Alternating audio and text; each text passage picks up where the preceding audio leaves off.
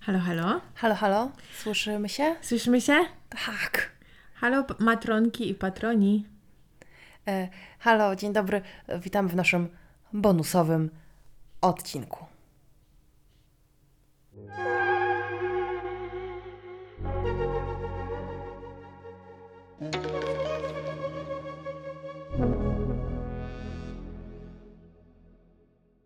Specjalnie dla Was chciałyśmy nagrać odcinek bonusowy o czymś, co nas naprawdę totalnie jara. I zastanawiałyśmy się, co też może być takim tematem, który no, leży bardzo, bardzo blisko naszych y, serduszek. E, no i jest to Kate Tempest. Nie zastanawiałyśmy się długo, ponieważ jest to też bardzo świeże doświadczenie, że byłyśmy na e, koncercie Kate Tempest mm, w Teatrze Nowym. No i mogę spokojnie zaryzykować e, swoją opinię e, osoby po- polecającej wydarzenia kulturalne. Moim zdaniem było to wydarzenie roku. O, dużo. A mm, duże słowa. Być może będziemy się trochę tutaj spierać, ale damy na początek parę słów e, wprowadzenia o Kate Tempest. Oczywiście. A w ogóle zaczęłabym od takiego mini, mini e, disclaimera językowego. Mhm. że może nam się zdarzać jakaś niezgrabność gramatyczna podczas dzisiejszego odcinka, ponieważ Kay e, jest osobą niebinarną i w związku z tym należy się jej, e, mówiąc o niej, o właśnie. O, właśnie, jest. I już wjeżdża. Mówiąc o Kay, trzeba stosować odpowiednie zaimki i ponieważ e, nie jesteśmy do tego super przyzwyczajone, to może nam wjeżdżać po prostu jakiś schematyzm językowy, za co z góry przepraszamy. Będziemy się starać bardzo.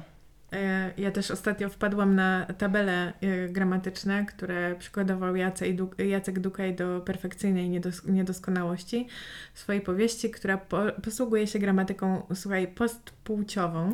No ja wiem, i to są te słynne dukaizmy, których można używać w stosunku do osób niebinarnych i one mają u, prawda? Że to nie jest rodzaj nijaki, tylko jest u. Tak.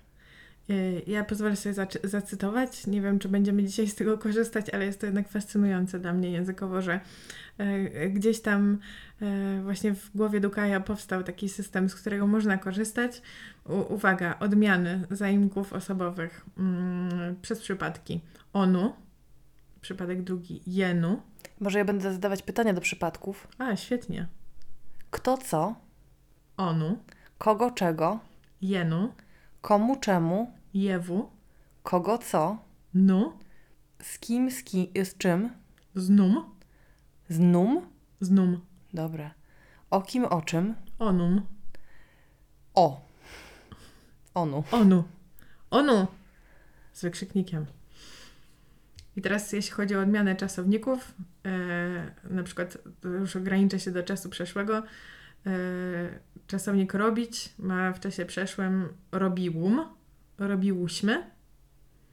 Być, byłum, byłyśmy. No już łapiecie Mhm. schemat. U zamiast a. U zamiast a, robiłuś, robiłuście, e, byłuś, byłuście. I o ile ta, e, ta odmiana czasowników jest taka super e, regularna, w No. tym sensie, że po prostu wystarczy w rodzaju żeńskim zastąpić a, u, Mhm. to odmiana zaimków jest już zupełnie nowatorska. Tak. Ale to w ogóle w wielu językach teraz są rzeczywiście debaty, oczywiście, rzeczywiście, oczywiście, e, jak do osób niebinarnych i o osobach niebinarnych mówić, e, jakie zaimki wprowadzać, jak odmieniać, Mhm. jak odmieniać. I to jest bardzo, bardzo ciekawe. We Francji na przykład natknęłam się, szukając francuskich e, odpowiedników tego, na całe takie tabele, w których jest, wiesz, opcji wiele, bardzo. Mhm.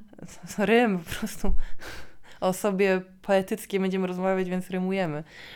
E, ale rzeczywiście Francuzi oczywiście mają w ogóle hopla na punkcie normatywności języka i tego, że to musi być wszystko skodyfikowane, więc również te tabelki są bardzo bogate. Mhm. Po, po angielsku jest łatwo. Po angielsku po prostu ciśniesz they, them i No jak zwykle w angielskim po prostu dlatego jest to taki język uniwersalny, bo jest stosunkowo prosty na tym bazowym poziomie gramatycznym. na bazowym poziomie, a dzisiaj niestety mm, mm, będziemy trochę się łamać językowo momentami. mhm. bo język polski dużo trudniejszy, no umówmy się. Dużo częściej po prostu w polskim wjeżdża gender, przy przymiotnikach, przy czasownikach, tego po angielsku nie ma. Tak, i w ogóle właśnie Dukaj to co zaproponował, to żeby już utracić przywiązanie do starych form i zaproponował taką właśnie gramatykę postpłciową, a tutaj będziemy mówić o osobie niebinarnej. Jest to osoba raperska z Wielkiej Brytanii, mhm. e, biała, mm, osoba raperska typu osoba, która przeczytała Iliadę, że, że wiesz... Że to nie jest... E, to nie jest e, taki street... Raper z bloku. To nie jest raper z bloku, który ćpał krak jak miał lat pięć już. E, I... Tylko jednak wyższe sfery. No, wyższe jak wyższe, bo on też miał swoje doświadczenia jakieś bardzo trudne, życiowe i, i też no. finansowe, w sensie... Mm, Jasne. Ale tak klasowo, to z jakiej klasy pochodzi? Nie mam pojęcia. Sprawdźmy to. Dobra. Ponieważ oczywiście to, z jakiej klasy społecznej pochodzi e, osoba, o której będziemy rozmawiać, jest kluczową daną w naszym, w naszym podcaście. Dla nas tak. No ale w, razie, w czasie, kiedy ty szukasz, to ja e, dalej coś powiem. Mm, wspaniałe są płyty Kay. Te teksty są cudowne, bo on nie tylko rapuje, ale też po prostu pisze poezję i pisze książki. E, I to są takie teksty, które są dość proste, ale bardzo uderzają i trafiają do serca. Nie wiem trochę, jak to y, ładniej powiedzieć, y, ale jeżeli ktoś chce sobie posłuchać potem jakichś utworów Kay, bo nie zna w ogóle twórczości Kay, mhm. to ja bym polecała posłuchać Hold Your Own utworu, który wrzucę, wrzucę nazwę, tytuł w opisie. Mhm. A dlaczego właśnie ten? Bo wydaje mi się, że on jest uniwersalny, nie jest o miłości, nie jest, wiesz, nie jest, yy, nie jest jakiś bardzo społecznie zaangażowany, ale jest o jakimś takim uniwersalnym uczuciu, o wielu uniwersalnych uczuciach i ma, jest prosty, ale ma też piękne metafory. I mm. warto go posłuchać. To był dla mnie na przykład utwór, który, yy, którego słuchałam na początku pandemii. Mhm. I tam jest taki tekst na przykład, już będę tłumaczyć na polski. Kiedy wszystko jest płynne i nic nie wiesz, trzymaj się właśnie swego ale czym jest to swoje, co to są te swoje rzeczy, których trzeba się trzymać, kiedy wszystko się wali, to tam to jest w tej piosence powiedziane. I to mhm. jest bardzo piękne. No i czego trzeba się trzymać? No słuchaj, trzeba posłuchać piosenki. Ale ja bym weszła w ten tekst. Jak czego trzeba się trzymać? No.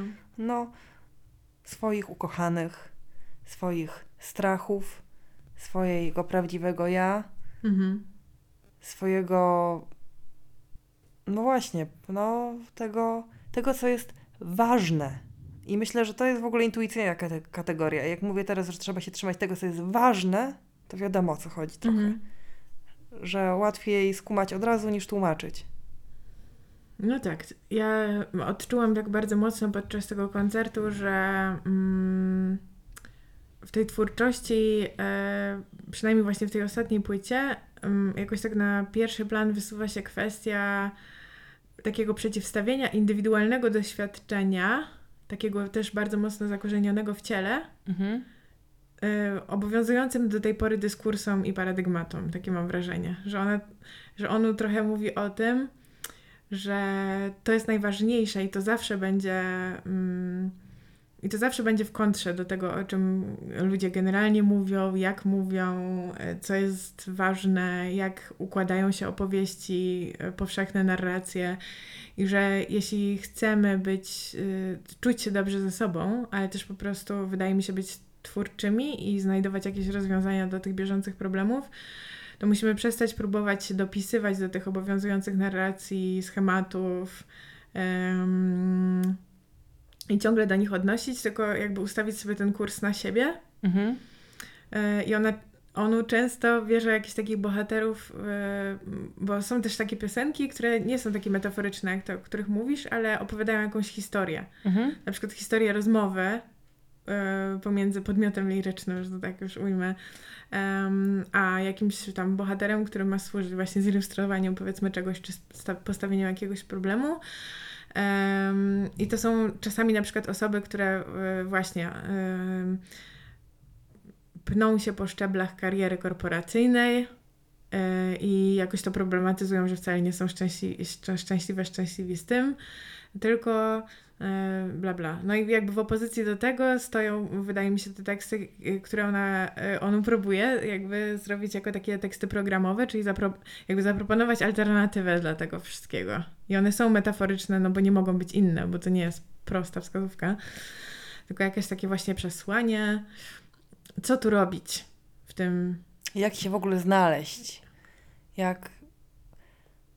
Że trochę jest tam coś takiego, że musisz sam, sama, samu siebie odnaleźć jakoś, wiesz, wiem, że to Mhm. brzmi totalnie truistycznie jakoś, ale jeżeli to zrobisz, jeżeli poszukasz, podłubiesz w sobie, to wtedy w ogóle twoja interakcja ze światem i to, co możesz w świecie zrobić, będzie dużo lepsze i pełniejsze i trzeba szukać.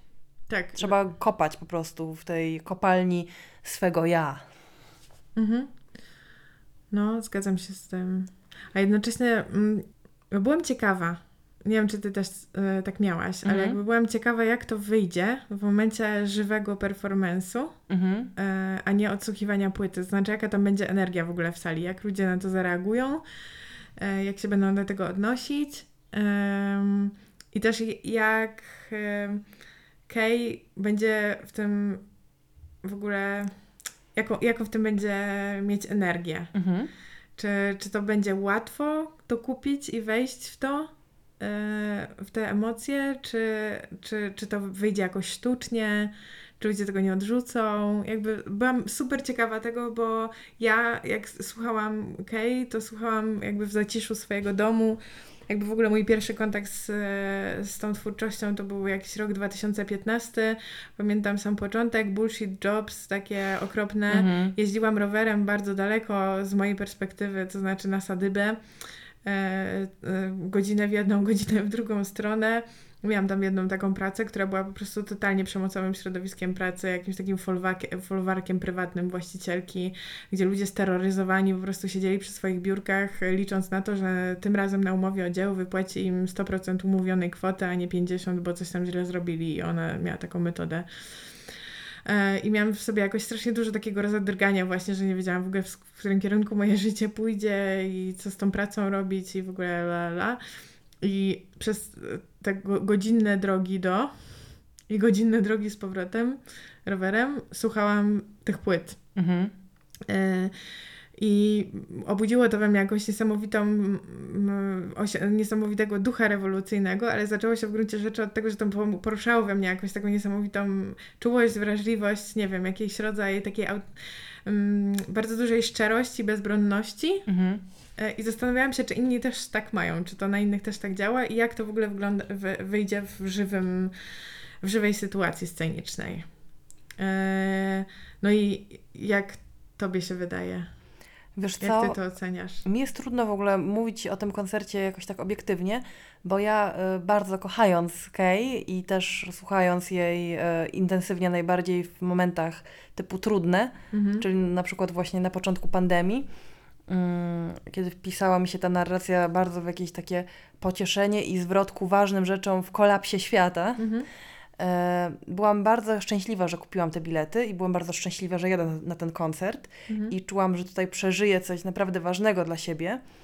I w związku z tym byłam tak zestresowana jakoś, Mhm. tak napięta tym, Mhm. tym jakimś e, oczekiwaniem przeżycia wielkiego i intymnego doświadczenia, powtórzenia, czy też z, zintensyfikowania tej, tego przeżycia, które miałam słuchając sama, że byłam strasznie napięta i nie mogłam się totalnie wkręcić. Dużo było ludzi tam, e, to był taki koncert, no koncertowy. Ja jakoś sobie wyobrażałam, że sie- siedzimy na widowni teatralnej, bo to było oczywiście w teatrze, ale to był normalny koncert ze sceną i z ludźmi pod sceną.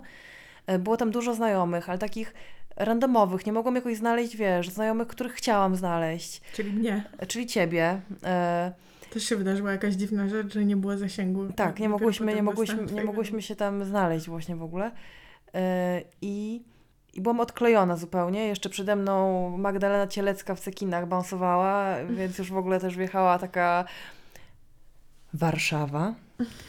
E, I to mi wszystko, wszystko, wszystko naraz to sprawiło, że, że trochę nie mogłam, ale potem poszłam e, bliżej sceny, mhm. też w takim już odczuciu, że w ogóle być może ja źle stoję. Mhm. E, więc przebiłam się tam i rzeczywiście były takie momenty, w, którym, w których miało się wrażenie, że on u cię widzi bardzo. I było to dość poruszające. Mhm. No właśnie, ja pamiętam ten jeden tekst, bo to rzeczywiście mm, e, ono zaczęło od tego, że, że powiedział, że, mm, że teraz powie coś tam, będzie mówić dużo rzeczy wstępnych w stylu jak się czuje w naszym kraju, jak nas odbiera. Co tam, co tam, wariaty. Na, na co się cieszy i że w ogóle ten koncert przebiegnie tak i tak. Y, I mówię wam to wszystko dlatego, że teraz zaraz zacznę śpiewać i wtedy już będę tylko ze swoim mikrofonem. I po tym diktum miałam trochę taki lęk, że to tak będzie wyglądać, jak wiesz, poeta w, w, natchnieniu po prostu pochyla się nad, nad mikrofonem i całego świata nie widzi. I okropny miałam lęk na, na tym początku, że to będzie nastąpi takie zerwanie po prostu tego takiego ziomeczkowego stylu, że hej, hej, co tam i dobrego przepływu energii. I początek tego koncertu rzeczywiście był taki. I ty y, mówisz o tym, że, do, że stałaś z tyłu, a że, potem poszłam do przodu. A potem poszłaś do przodu i że rzeczywiście mogłaś to tak doświadczyć, dlatego że tak stoisz, ale ja stałam cały czas w tym samym miejscu, dosyć blisko sceny i miałam wrażenie, że na początku rzeczywiście ta łączność była trochę taka y, za szybą. Mhm. Um, i trochę zerwana, taka zaburzona i za szybą, a dopiero potem um, jak e, ono zaczęło chodzić tak po, po scenie i właśnie zwracać się do poszczególnych osób, poszczególnych grup, e, to wtedy ten kontakt się rzeczywiście odbudował i kamień spadł mi z serca, że to, że to będzie tak wyglądało. Niektóre piosenki temu szczególnie sprzyjały. Mhm. E, to znaczy, mm, absolutnie wspaniała ta piosenka o, e, o tym, że w, e, że w ludzkich twarzach Um, People's faces. Tak, że w ludzkich twarzach jest um, um, właśnie, co tam, co tam jest do odnalezienia? Nie pocieszenie, nie... There's so much... To find? There's so much to find in Czekaj, people's faces. In people's faces. Mm. There is so much peace in people's faces. Że mhm. pokój można dalej, że no generalnie utwór cały jest o tym, że ta iskra człowieczeństwa w drugim człowieku, mhm. kiedy rzeczy są idą źle i wszyscy żyjemy po prostu w bagnie, mhm. to to patrzenie na twarze innych ludzi, którzy też są w tym z tobą i nawet są zupełnie obcy w metrze, w tramwaju, tak. to daje jakąś nadzieję. Mhm. I wydaje mi się, że um że to było też o takim, też o, mm, o, o, takim odnalezieniu spokoju i tej opozycji do mm, w opozycji do neurozy. I do takiego indywidualistycznego miotania się. Indywidualistycznego miotania się, niepokoju, bardzo wysokiego poziomu lęku, że wystarczy spojrzeć drugiemu człowiekowi w, w oczy i yy, po prostu uspokajasz się. Mhm. I cały twój system nerwowy jakby wraca do, do normy. I to rzeczywiście jakby odnajduje swoje potwierdzenie w badaniach, że ludzie, e, że ludzie w momencie, kiedy są w stanie łapać ten kontakt wzrokowy nawet właśnie z zupełnie obcymi osobami, no to lepiej się czują, nie? Mhm. E, tam też były, były piosenki właśnie, w których e, padało literalnie I see you. Tak. I kiedy ta łączność była właśnie nabudowywana. Ale były też takie momenty właśnie takiej totalnej introspekcji, yy, takiego zamknięcia się w sobie. Yy, I one były dla mnie mniej wzniosłe. Mhm. Ten moment właśnie jakby patrzenia w oczy i tego łapania kontaktu z publicznością był totalnie wzruszający. I też momenty, kiedy mówił o miłości, nadziei. Yy, nie wiem, to było dla mnie jakoś tak radykalnie dobre. Mhm. Miałam wrażenie, że, że jednak e, unosi się w tych momentach tego kon, kon, kontaktu, kon, kontaktu, unosi się jakby po, ponad ludźmi, w całej tej atmosferze jakaś takie, taka wielka nadzieja. I rzeczywiście to e, rzadko tego doświadczam, w ogóle tego rodzaju wzruszenia połączonego z takim, że to, że to nie jest wzruszenie ala smutek, że mi mhm. czegoś żal, tylko że to jest wzruszenie, że naprawdę będzie dobrze. Tak, że nie, no, trudno jest Tak. opisać w ogóle to uczucie, No. e, które jest jakimś rodzajem właśnie widzenia siebie nawzajem, tego, że Mhm. jesteśmy tu w jakiejś w ogóle ludzkiej wspólnocie Tak. i że może być dobrze. Kurde, nie umiem o tym mówić. Ale jest tam na pewno jakiś taki duch bardzo, bardzo wielkiej empatii, e, miłości nawet wręcz. Ja mam, ja mam myśl, y, o czym to jest. No. To jest o doświadczeniu bycia częścią czegoś większego. Mhm. I że często się mówi o, w odniesieniu do muzyki współcześnie w ogóle i doświadczenia koncertów na przykład, że to jest takie właśnie świeckie i współczesne doświadczenie wspólnoty i takiej komunii dusz, Mhm. że to się właśnie, jeśli gdzieś się wydarza, to się wydarza na koncertach. Mhm. Natomiast kiedyś religia pełniła taką funkcję i wspólne śpiewy wobec jakiegoś tam bóstwa, czy wspólne rytuały e, miały pełnić i pełniły te funkcje, że ludzie czuli takie poczucie wzniosłości, Mhm. ale polegające właśnie na tym, że przekraczają samych siebie, że stanowią część czegoś większego, co Mhm. jest bezpieczne e, z jednej strony, a właśnie i piękne, i więc to jest też taki zachwyt, ale że, że to jest taka niezbywalna ludzka potrzeba Mhm. bycia częścią czegoś większego i to się rzadko objawia, w sensie rzadko się objawia takim takim rzeczywistym doświadczeniem, które cię całe pochłania i pochłania też innych ludzi Tak, wokół. że jest grupowe. Mhm. I tutaj mam wrażenie, że to, co się stało i co było takie wyjątkowe, to że z jednej strony to jest koncert, więc naturalnie znowu to jest taka dla fanów danej muzyki, którzy ją bardzo kochają, no to jest właśnie to doświadczenie wspólnoty i przekroczenia siebie. A z drugiej strony, że tam są literalnie słowa o tym, w sensie, Tak. że to jest tematem tego wystąpienia. I to się wzajemnie napędza. I to się wzajemnie napędza do jakichś takich właśnie poziomów. Ja byłam strasznie sz- szczęśliwa po tym koncercie.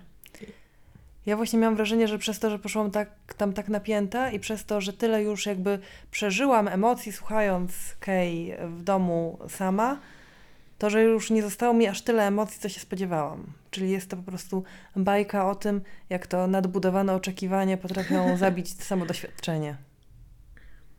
A podeszłaś po koncercie? Podeszłam po autograf Mhm. Z książką, bo Kay stał y, pod sceną i można było podejść i zamienić parę słów, po- poprosić o podpis na programie. Ja miałam akurat y, książkę On Connection, mm, więc poszłam tam. I to jest też ciekawe, jak masz okazję zamienić parę słów z osobą, którą bardzo szanujesz, jakby wiele ci dało, dała twórczość tej osoby w Mhm. ogóle. I wiesz, że to jest parę sekund w sumie, Mhm. Że możesz coś powiedzieć, ale nie wyrazisz totalnie y, swoich emocji i tego, co, co, jest, co czujesz. No i jeszcze przychodzisz, żeby coś dostać, czyli wiesz, podpisaną książkę. Mhm. Więc jest to tak y, niewystarczające w ogóle doświadczenie. Mhm. I wy, od, odchodzisz od tego z tym podpisem i myślisz, że wyszła, że wiesz, czy to było cringe'owe, czy to było. To połączenie nie zajdzie, nie? Że jesteś w pozycji fana, czytaj petenta.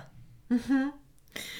No to jest ciekawe, bo ja w ogóle y, ja, ja bardzo się boję kontaktu z artystkami, artystami, których tak bardzo szanuję i podziwiam i nie podeszłam po Mhm. koncercie właśnie z lęku. Ja bym nie podeszła, gdybym książki nie miała, wiesz? Y, Serio. No ale wzięłaś ją tam. No wzięłam, wzięłam.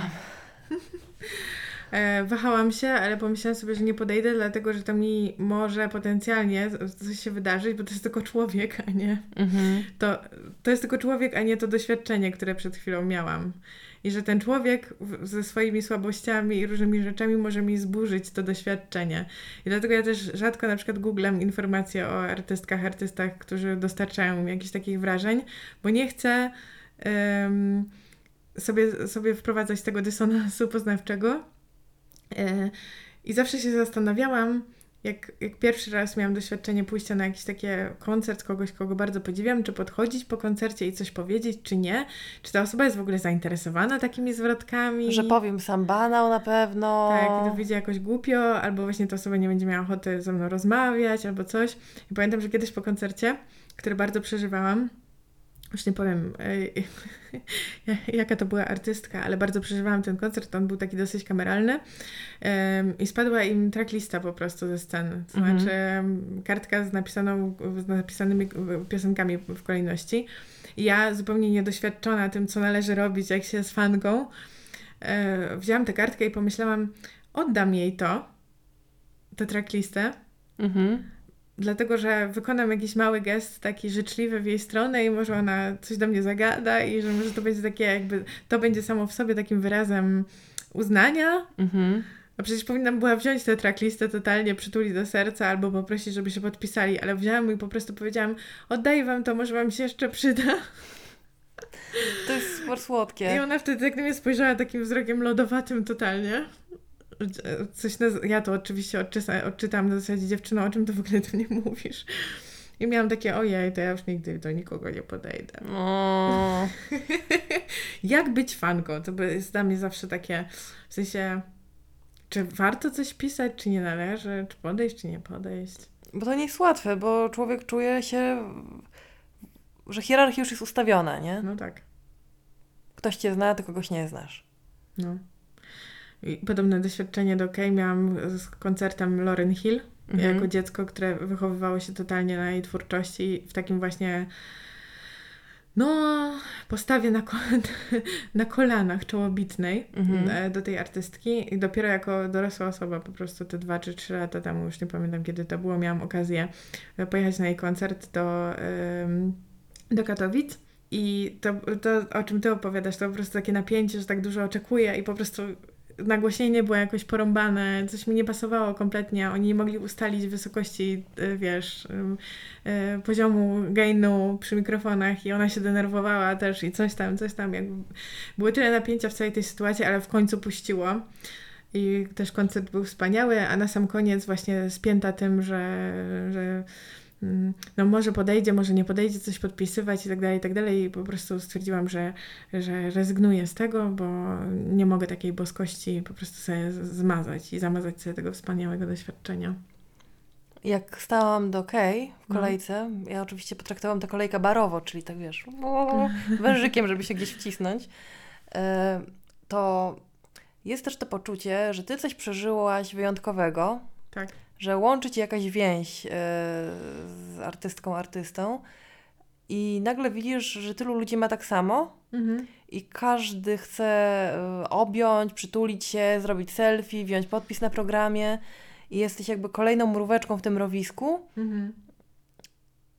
I to pewnie oczywiście ego tutaj się buntuje, że Mhm. przecież tym, przecież ja mam taką wyjątkową połączenie z Twoją twórczością, a tutaj tylu ludzi i ten banalnie pyta, jak Ci się podoba w Warszawie, zamiast powiedzieć coś ważnego i trzyma Cię tutaj i gada coś tam, Kej, wiesz. kej, kej, czy jest życie po śmierci? No właśnie, o, o. No tak, no. I też miałam wrażenie, że jak tę książkę wyciągnęłam i powiedziałam po prostu, że dla mnie była ważna w trudnych chwilach i, i czy, czy ten, czy autograf ten, to tak na mnie jakoś zimno spojrzała. Zimno jednak. Miałam poczucie, że zimno. Może po prostu nigdy nie może być wystarczająco ciepło No dla nas, które chciałyby, żeby nam, żeby nas obdarować całą gorejącą lawą świata. No ja myślę, że to jest też, jak sobie wyobrażam, jak to jest być taką osobą, która stoi po tym koncercie jednak zmaltretowana, no bo dużo musisz dać, dać z siebie, nie? Mhm. I taka wydrenowana z tych wszystkich emocji. Kolejna osoba podchodzi i mówi, "Ej, jak Ci się podoba w Warszawie? A co myślisz o naszym mieście? O, miałam kiedyś taką sytuację, słuchaj, e, w moim rodzinnym mieście był przegląd filmów Zanussiego Mhm. E, w takim kinie, w którym po prostu prąd czasami e, dowozili wiaderkami, bo się zrywa, zrywała się projekcja i tak dalej. I Krzysztof Zanussi był gościem. E, Krzysztof Zanussi w ogóle problem, problematyczna już dla mnie postać ze względu na swoje przywiązanie do pewnych szlacheckich takich wartości. Jak to jest, są elity, które Mhm. wiedzą jak mówić i, i się zachowywać i jest plebs, który nigdy się tego nie nauczy. No niestety. Ale w tamtym momencie, no wiadomo, w, w moim kontekście nigdy nie spotkałam wielkiego reżysera. E, I była tam e, dziennikarka lokalnych mediów, która e, jak tylko otworzyła się kolejka do pytań, to się pierwsza zapisała, no i stanęła tam pod tą sceną z mikrofonem i mówi coś takiego. No i jak to jest, jak to jest, że pan, taki wielki reżyser, przyjeżdża do nas tutaj maluczkich i wręcz użyła tego słowa na prowincję. Jakie to jest doświadczenie? I zapytała go realnie o to, jakie to jest doświadczenie przyjeżdżać na prowincję, jak się jest taką elitą. I co on powiedział? Wiesz, jakoś próbowała z tego wybrnąć, e, wiesz, jakoś to obrócić w żart i tak dalej, i tak dalej, ale to było takie po prostu... Jezu. Słuchaj, przypomina mi się, jak spotkałam Roberta Makłowicza. O. Ponieważ wasz dzienniku pod koniec ubiegłego roku był taki plebiscyt piątki Asza za tam najmilszą, nie wiem, w różnych kategoriach. Muzyka, film, no i też była osoba z internetu i ten tutaj w plebiscyt wygrał Robert Makłowicz, więc e, przyjechał do nas na taką pseudopandemiczną galę, mhm. która polegała na tym, że się wręczało statuetkę i ten gość siadał w takim wanie, w środku wana, który był y, lśniący na czerwono, był, był tam czerwony dywan wyłożony do tego wana, wiesz, kula brokatowa, coś tam. E, no i e, wszystko to było filmowane, więc ja wręczam oczywiście pierwsze, co dla mnie, dla mnie jest najważniejsze w pracy, żeby pierwsza i sobie zaklepać, że z Robertem Makłowiczem to ja gadam. Mhm. Więc, I okazało się, że po prostu totalnie e, się zawstydziłam i byłam taka pan Robert, tutaj nasz król, a ja, wiesz, robak mały. I też tam gadam jakieś takie rzeczy, że tutaj, tutaj statuetka, e, no nie, śmie, nie śmiałabym powiedzieć, że na honorowym miejscu być może stanie, ale może, wiesz, może pod schodami, prawie, że. Taka po prostu, wiesz, dziecko, jak z Dickensa. Naprawdę, czułam się jak dziecko z sutereny w lalce. I taka byłam sobą zażenowana, że kurde, no jestem jednak, wiesz, fajną osobą, inteligentną, y, bystrą, zabawną, taką kurde, która umie rozmawiać z ludźmi chyba w ogóle, a tutaj jak na, naprawdę straszne to było. I potem jeszcze poprosiłam go o autograf, oprócz zdjęć oczywiście, które sobie wszyscy tam z nim zrobiliśmy, prosiłam go jeszcze autograf dla karteczce dla bliskiej osoby. Mhm. I też się czułam wtedy, Jezus. Nie no, jestem straszna. Są ludzie, którzy potrafią, potrafią robić takie interakcje, albo nie czują się wtedy jakoś dziwnie. Że nawet przy panu Robercie. Tak, to też... Y, Które było, nie było, jest osobą dosyć chyba taką łatwo przysiadalną. Też mi się tak wydaje. Potem opowiadał tam, gdzie tam na winie był tutaj w okolicy w Warszawie, gdzie jest dobre. Coś tam normalna gadka, tylko ja już już całkowicie zakopana we własnym wstydzie, jak w jakimś... Urocze. Ja też trochę miałam, przyznam szczerze, w odniesieniu do Kay takie zdziwienie, jak się dowiedziałam w ogóle, że ten koncert będzie w, w Nowym Teatrze, bo sobie myślałam, a to co to? To nagle mainstream się zrobił? Kiedy to się stało? Przecież mam z nią intymną relację. O, i... o, o. I też się tak oburzyłam, jak dużo ludzi było. Tyle ludzi znalazło? I na pewno nie wszyscy, ale na pewno nie wszyscy lubią tak jak ja. Te o, to wiadomo. I, na przykład, I pamiętam e, po, po tym zakończeniu jakby rozma rozmawialiśmy tam z różnymi moimi przyjaciółmi, którzy, z którymi jednak udało mi się znaleźć i byłam taka super szczęśliwa, że dzielimy to doświadczenie. I ktoś tam powiedział do Mateusza, że Mateusz, dzięki, że mi poleciłeś tę postać i że, że jestem tu na tym koncercie, bo to było naprawdę fajne przeżycie, um, bo rozumiem, że to ty byłeś pierwszy.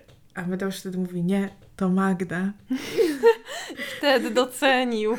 I wtedy mam takie, Boże, tak, ktoś w końcu to widzi.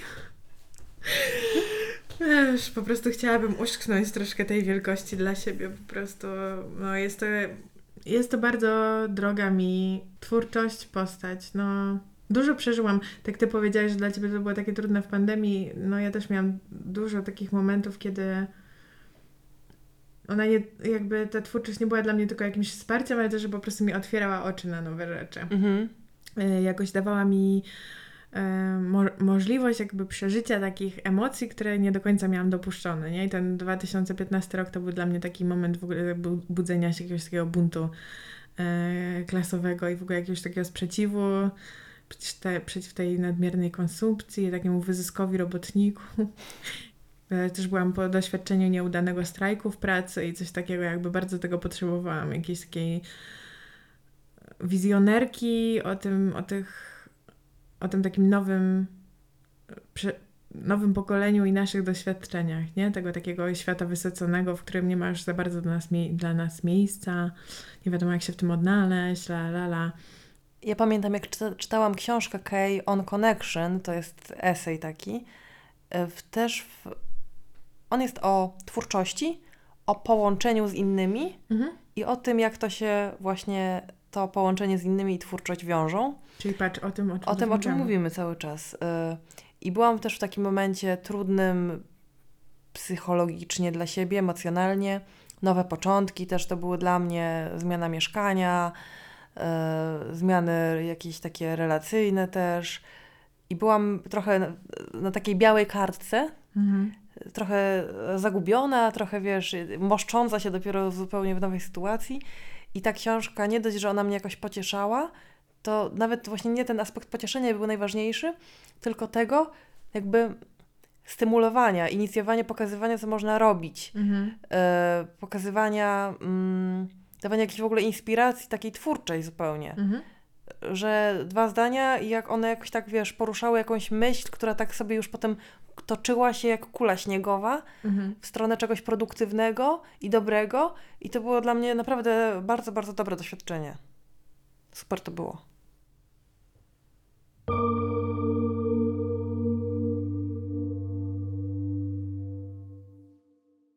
Słuchaj, mm, przyniosłam tę książkę. Mamy ją ze sobą. ją ze sobą. Mamy tutaj, nie udawaj, że jej nie widzi. To było zdziwienie do mikrofonu. Ale ona nie ma nic na okładce. A, bo zdjęłam wolutę. A, okej. Okay. I na przykład, a propos twórczości właśnie, no. jak ty byś zdefiniowała twórczość w ogóle? Wow. Pytam tak, wiesz, szybko, bo tutaj jest bardzo ciekawa akapit o tym. No dobra, to ja spróbuję. nie idzie mi lekko. Dobra, twórczość, to już tak nie wywracaj oczami, bo mnie to deprymuje.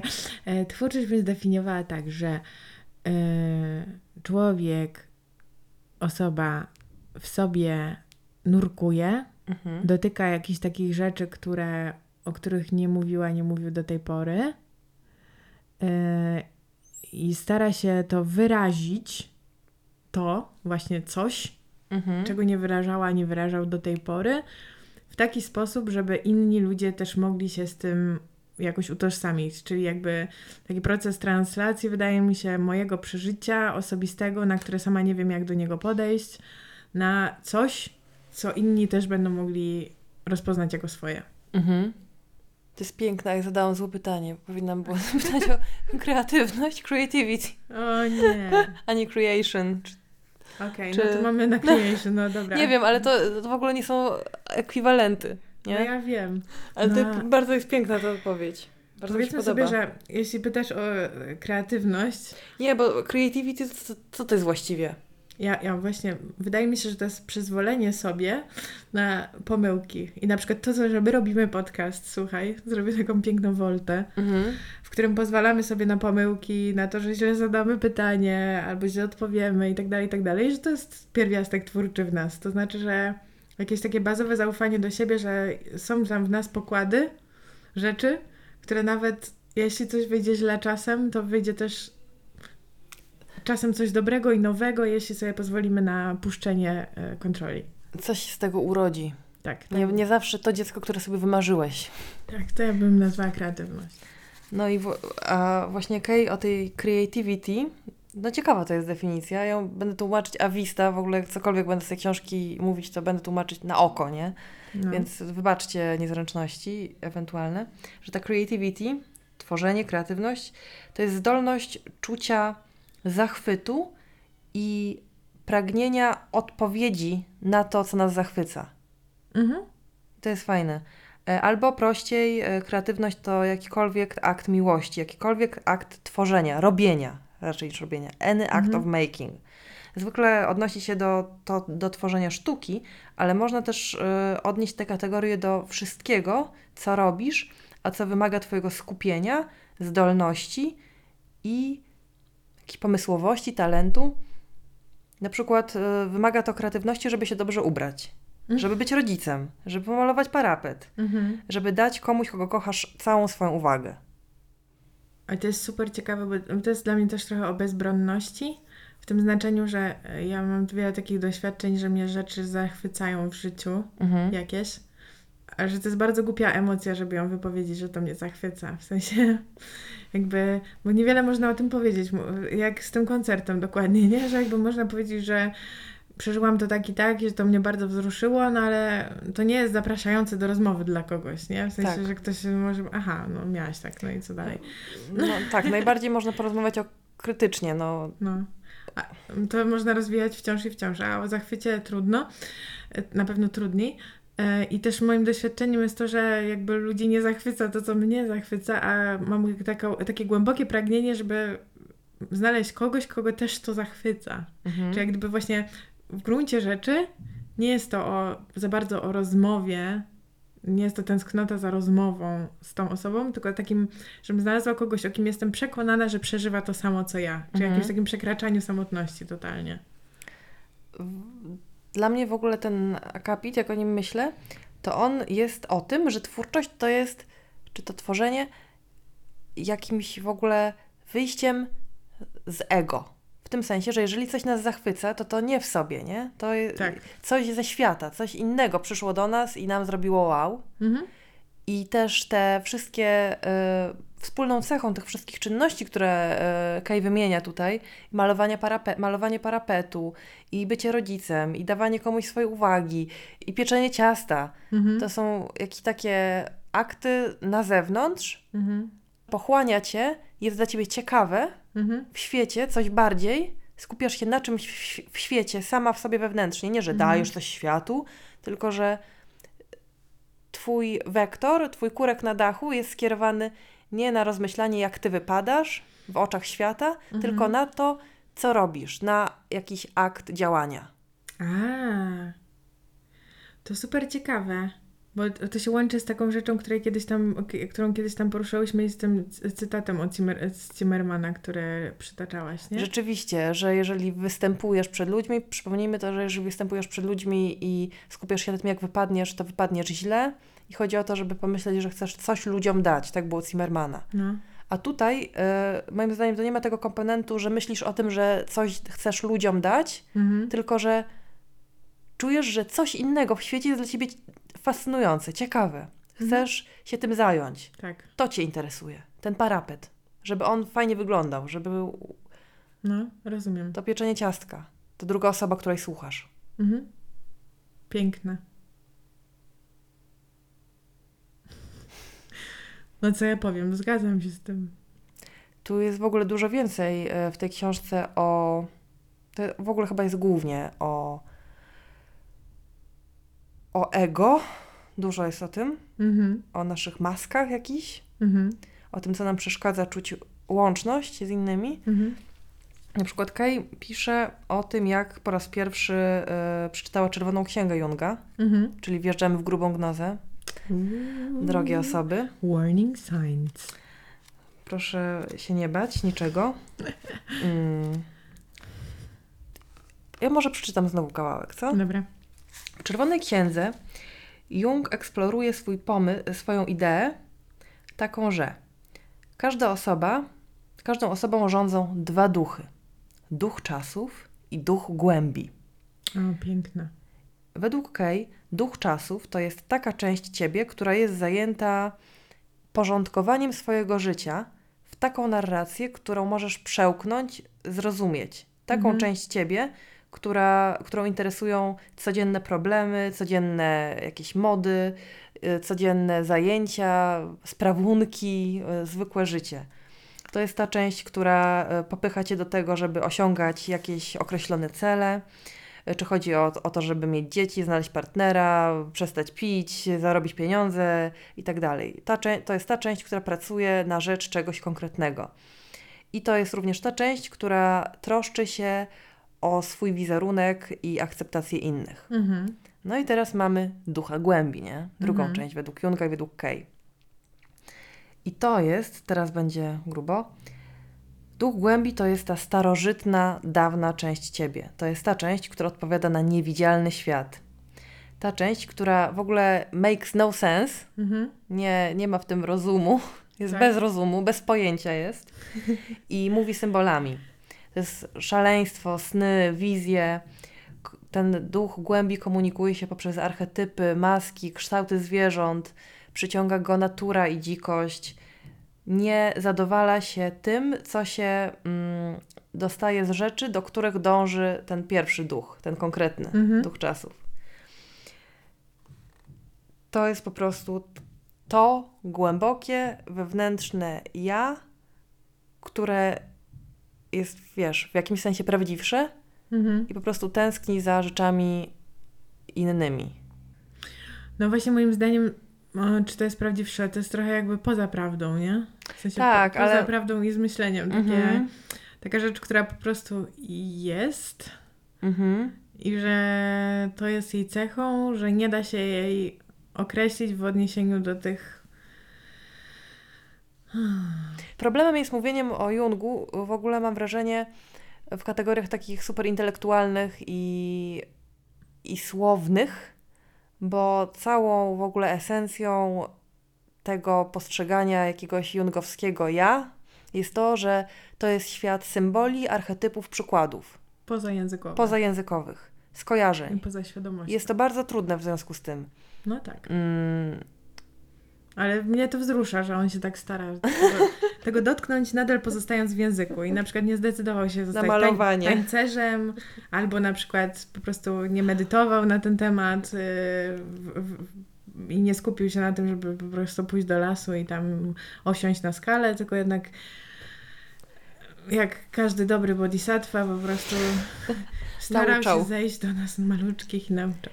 Ale żeby przełożyć teraz to, to Ezo z ery wodnika, które tutaj y, przeczy- przeczytałam, No. to e, bym to odniosła na przykład do sytuacji takiej, że ja dzisiaj idę na premierę do teatru. Idziesz? Idę. Naprawdę? Idę na O, premierę do zazdro. teatru dzisiaj e, i ten mój, wiesz, pierwszy duch, Tak. duch czasów, on by się mógł przejąć tym, jak mam się tu ubrać, Tak. jacy będą ludzie na bankiecie i czy ich Tak. znam, i czy ich nie znam, i jak wypadnę, i czy sobie pogadam fajnie, tak fajnie, że fajnie wyjdę w tej rozmowie, i czy to fajnie w ogóle iść na premierę na zaproszenie, w sumie to Mm. trochę fajnie. I to jest jakby duch czasów. Czemu iść na premierę, jak jest droższa, skoro można iść później? jest tanio. E, No a duch głębi ma to w dupie i e, zastanawia się, co tam sobie przeżyje i jakie emocje się pojawią. Co mi to da, nie? Co, z tej, co mi zarezonuje? Co, we, co z tego spektaklu we mnie coś obudzi, Mhm. przypomni, zainspiruje, Mhm. wiesz, stuknie mnie palcem. Mhm. I uważam, że generalnie na co dzień bardzo często jest, jesteśmy skupieni na tym pierwszym aspekcie życia, Mhm. a skupianie się na tym drugim wymaga świadomej uwagi i Mhm. świadomej decyzji często, żeby przekierować sobie swój mózg z tych takich torów super społecznych, jak mnie widzą inni, jaki mam wizerunek, do czego tutaj dążę, co, co chcę w świecie osiągnąć, e, właśnie w tym świecie społecznym cały czas. I że musimy sobie, żeby to osiągnąć, y, dojście do tego świata drugiego, świadomie musimy sobie ten fokus przestawiać. Kurde, to ja mam chyba tak, że ja mam bardziej ten drugi duch. Każdy ma oba. E, No tak, ale on jest dla mnie aktualniejszy. No to ja zawsze twierdziłam, że ty jesteś na wysokim poziomie rozwoju duchowego. No ale z kolei świat ma do mnie pretensje, że nie jestem w duchu czasów. No bo taka jest rola świata, żeby cię ściągnąć do tego duchu, ducha czasów. Kurde. Źle się poczułam. O właśnie nie, dlaczego? Hej. Co?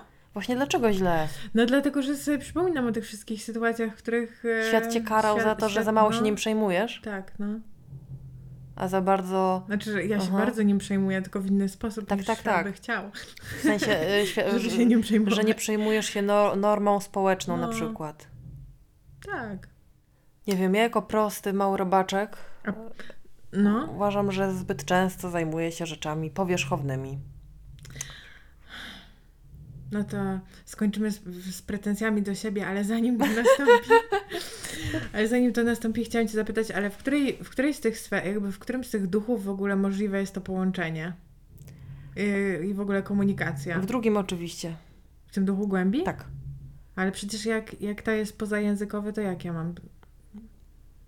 no, połączenie pozajęzykowe to jest chyba proste, nie? W sensie A czy to jest takie połączenie jak korzeniami podziemnymi, w sensie drzewa się komunikują?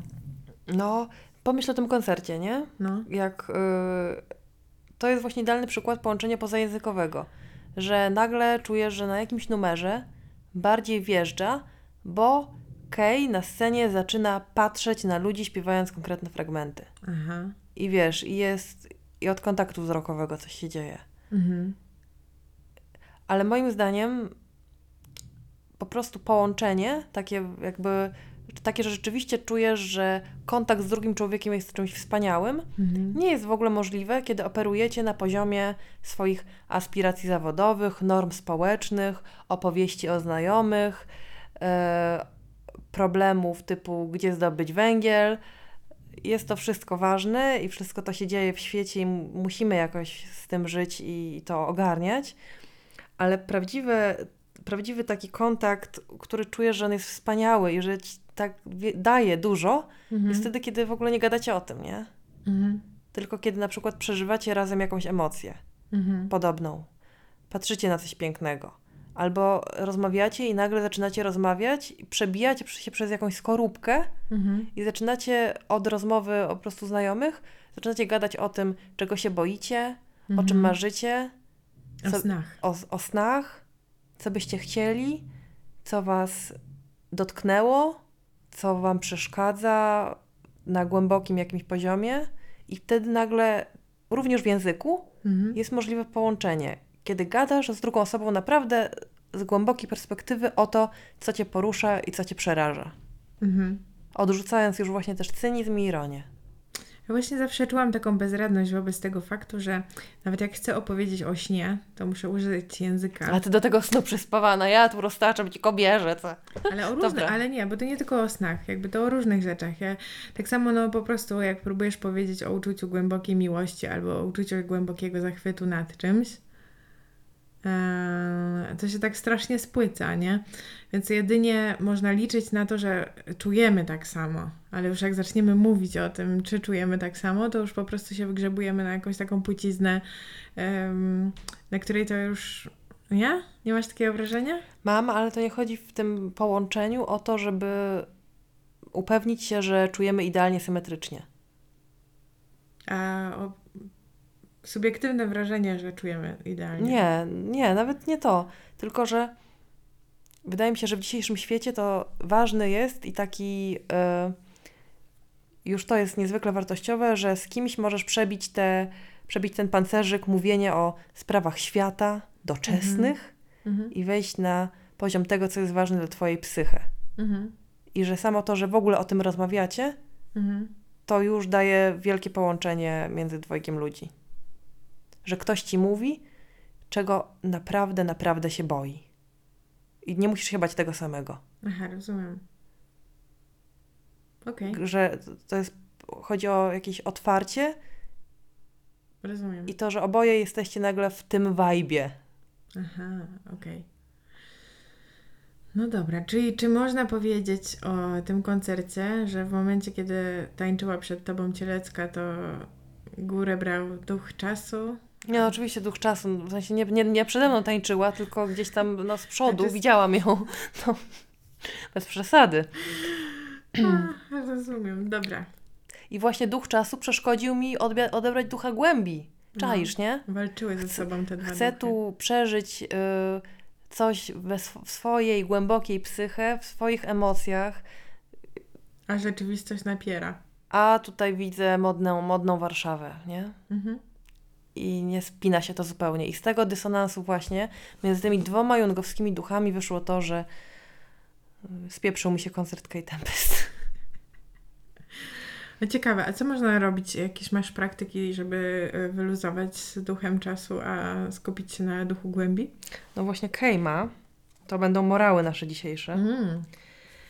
I... Nazywa to morały, czy... Y, nie, ale porad. nazywa to mm, takim pytaniem, jak mam się retrain, wytrenować na nowo. Bo Mhm. świat już nas wytrenował, do, Oduczyć. tak, oduczyć i nauczyć na nowo. Mhm. Mm, I słuchaj, Ale to ładny dźwięk, to przewracanie kartek. A propos zachwytów, to mnie zachwyca. Według Kay, jakimś takim super ważnym w ogóle elementem takiego ćwiczenia jest uważność, w sensie zwracanie uwagi na szczegóły rzeczy. Mhm. Nie przyjmowanie tego, co się wydarza, tylko w kategoriach, że to wpisuje się w ten schemat działania, w tamten, Mhm. że, że rozpoznajesz sytuację i myślisz, a okej, to jest to, żegnam się z kimś. A okej, to jest to, samochód jedzie. Mhm. Mm. Czyli nie popadać w automatyzm, tylko i, i spodziewać się czegoś, tylko jakby patrzeć na szczegóły sytuacji i rozpoznawać ją jako nową. Tak. Tym y, im bardziej skupimy się na naszym doświadczeniu, na tym, czego doświadczamy, tym większa będzie nasza świadomość tego doświadczenia i tym większa imersja w to, i w związku z tym, tym większa możliwość połączenia z tym, co się dzieje. Mhm. Więc odłóż telefon, posłuchaj ptaków, rozpal ognisko w cichym miejscu, Mhm. zwracaj uwagę na szczegóły, kiedy całujesz kogoś, kogo kochasz. O. Kiedy rozmawiasz ze swoim sąsiadem o jego zdrowiu. Kiedy przechodzisz przez ulicę, albo karmisz kota, albo kupujesz pomidory. Kiedy kremujesz swojego rodzica. Kiedy rzeczy zaczynają ci się rozmywać, przełącz uwagę. Mhm. Ale jeżeli nie możesz przełączyć, to nie przełączaj. Nie ma żadnego musieć, jest tylko spróbuj, postaraj się. Idź w napierdalającym deszczu bez kulenia ramion. Zwracaj uwagę na szczegóły, kiedy spieszysz się do szpitala, kiedy krwawisz po aborcji. Zrób głęboki wdech i powolny wydech. Zwracaj uwagę na szczegóły, kiedy wykopano cię z domu i musisz spać w parku.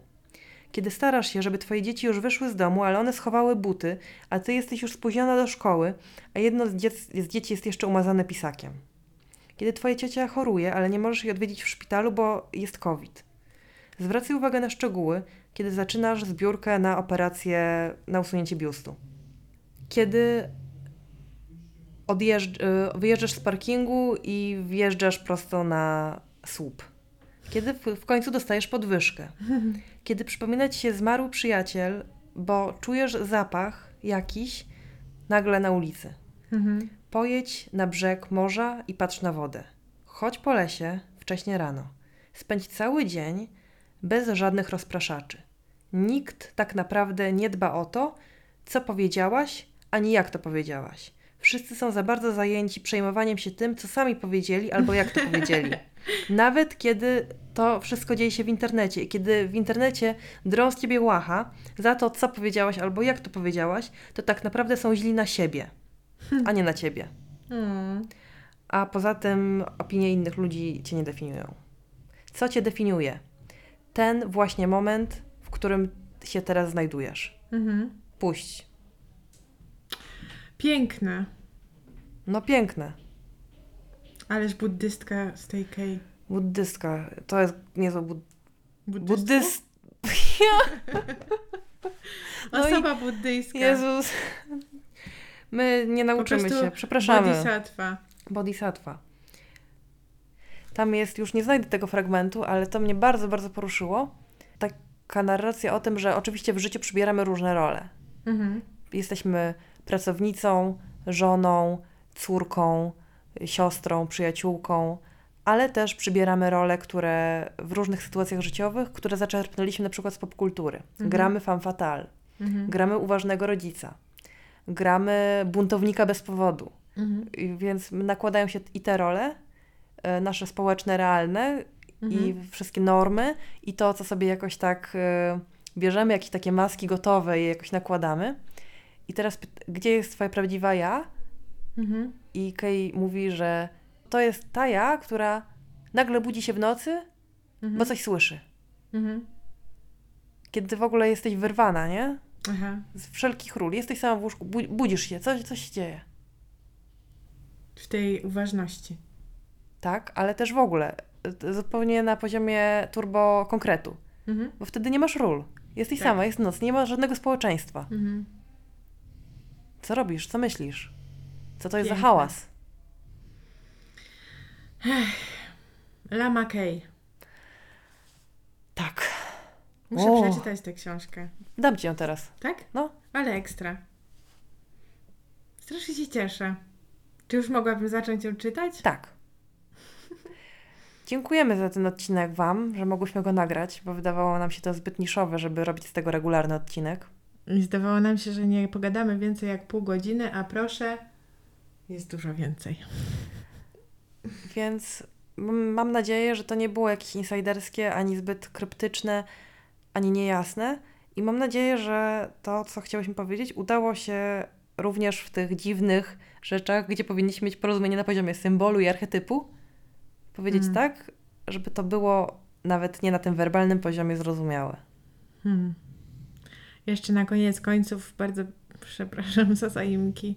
Muszę się wćwiczyć w to jeszcze. Jeszcze długa droga przede mną, zanim e, mi to wejdzie w krew. Ja też, przepraszam. E, duch głębi już wie, duch czasów jeszcze musi nadążyć. Jeszcze musi popracować. Dziękujemy. Dziękujemy.